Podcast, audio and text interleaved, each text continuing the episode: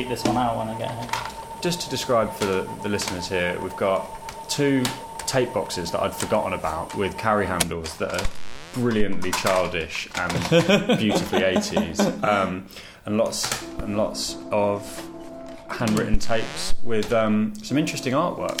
Yeah, I've got some that I really absolutely love in this. You know, I had a lot of people uh, who write to me through the fanzine, and fanzine tapes go hand in hand. You know, it's all about a kind of handmade culture. It might not make sense, you know, things may have moved on through the internet, through CDs, through to MP3s in both fanzines and tapes, but um, you know, people still enjoy something that's been crafted, and you know, everyone knows the romantic side of a mixtape, but there's also loads of other different ways you can translate it. You know, I've got one here of a guy. Uh, the the cover of it is a guy wearing a rather fetching uh, grey uh, cap who looks like a fisherman. And I think he would have been wearing wellies if the picture was longer. Um, but this is mainly screamy, shouty, hardcore music uh, sent to me by a guy who I also uh, did a joint fanzine with. Um, and it's called Hope Mix. Yes, I don't, know why. It's obviously supposed. Oh yeah, um, his fanzine was called uh, "Don't Say No to Hope," so that must have been why. Right. Um, and then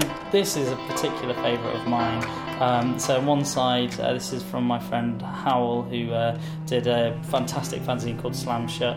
Um, and on one side it's uh, Cat Power's, What Would the Community Think? And on the other side, um, Bonnie Prince Billy's uh, Super Wolf.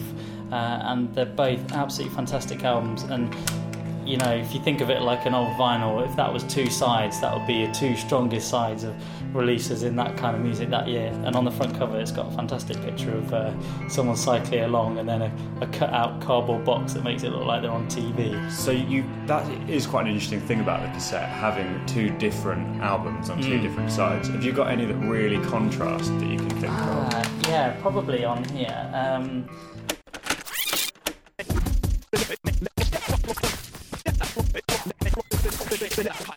this one's quite a nice contrast. On one side is Prefuse 73, a really nice kind of quite mellow electronica, uh, really can sink into, and then Dalek, who are some re- and the the uh, name of the album by Dalek is from the filthy tongues of gods and and uh, groats, I think it is, um, and, and that was quite sort of more angry hip hop and quite crunchy and yeah. Okay, so they're contrast. both in the hip hop vein, Prefuse mm. 73 and yeah. Um, say that again. What, a Dalek. And the Dalek. Yeah. Um, do you feel like they are an album in the um, in the way that you don't want to switch off an album that you love sort of mm. halfway through, or you don't really want to skip tracks because you want to give it the time that it deserves? Mm. With your tape, did you are, you are you happy to hear one side and go, yeah, I'm just yeah. in a mood for Prefuse, and then move on, or did you feel like you should listen to the other side as well? No, no, that's the, absolutely the beauty of tapes is if you're in it for the for the long haul and listen to the whole 90 minutes, it is rewarding. And the funny thing is, anyone who's ever had a mixtape knows that when when you listen to a song that's been taken out onto a compilation tape um, on a on the original album, sometimes it can feel weird because you're used to uh, you know a completely different song coming on next because you're used to like ten or twelve different songs on a, on a side. Um, yeah. When it comes to albums, the, also there's the beauty of some albums are 35 minutes long, some are 50 or 60 minutes long. So you end up with this thing where uh, you're used to it cutting out after 45 minutes. You might only listen to a side, and then you go and listen to it on CD and think, oh god, there's another 15 minutes of this album I never even knew existed. So yeah. the, the beauty of the tape is in that uh, you're always uh, you know immersed in what that experience is rather than perhaps what the artist intended sometimes which you can sort of personalize the experience yeah absolutely and i guess the people recording them can also personalize them and say I'm just going to skip those few tracks out because they're not going to fit on the side anyway, yeah, and they're exactly. not the best ones on the album. Yeah, they can, they can bring here. their taste into it. so, Alex, you've just picked up one here, which um, I've got to say, it looks like it's been given as a gift to you because of the care mm. that's been um, taken with it. So yes. it's got this lovely blue and white polka dot sleeve, and then it says "Take this blue with." Is yes. that a reference to Bluey's in Quadrophenia? Or I'm, I'm not quite sure what the reference is to, but it was this was made uh, by my friend Elodie. I'll just describe it to you. So it's so it's basically there's a play, a pause, and a stop button that's been stitched onto the front of a fabric case that's got a kind of envelope on the inside, uh, and um, I'm sure my girlfriend at the time probably thought that this lady was making a play for me because this is the most romantic thing I think I've ever received. But um, I can assure her that wasn't the case. Um, anyway, yeah, this was made by my friend Elodie. Um, and it's a mixtape which has got loads of fantastic music on it. Um, it's got a lot of kind of lo-fi indie, and it's also got people like Arab Strap and Magnetic Fields and Jeffrey Lewis, who I absolutely love, and puts out his own tape releases. It was a night in July, I think six years ago. Why did I eat the acid? I don't know. I wasn't thinking and I wasn't scared. Why did I eat the acid? I wasn't prepared.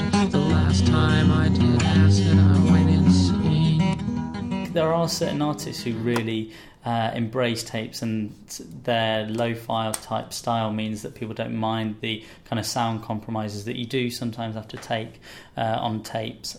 That um, is something that I think is is very true. That um, the sort of current wave of uh, popularity for tapes has stemmed from quite a lot of releases that have been quite lo-fi, like washed out Yeah. and kind of electronic, quite abstract sort of um, experimental music, really. And I quite like the idea that as the tape sort of wears. Um, it's a it's an analog piece of equipment and used to play these analog electronic sounds or used to play uh, bands that have got quite a lot of effects on them. That wear can almost kind of blend into the track.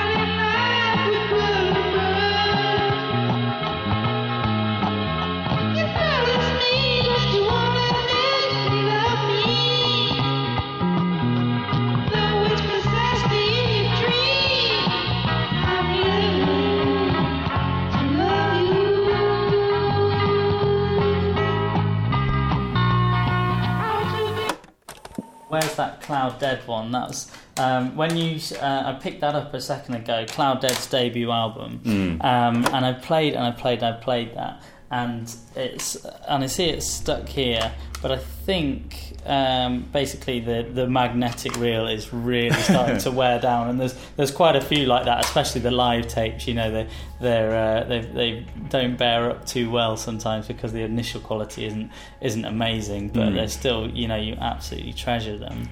If you think about it rationally, it, it doesn't make sense to listen to them. You know, the format isn't the right one. You can't share them in the same way as you can with an MP3. The quality isn't where it is. They're cumbersome. You've got to ride through. But you, when you realise that the, the serendipitous element that you can um, pick up on something that to be honest, you might have lost the track listing, so you never know who it is. You know, now you probably put a Shazam app up to it, but you know, it sort of spoils the fun in a way. So you, you love this uh, this track by uh, a certain band, and I, I forget who it was, but one time I heard it come on in a, in a bar, and I was like, God, this is the song. This Yeah. is the song that's on uh, side B of that album that uh, Howell sent me, but.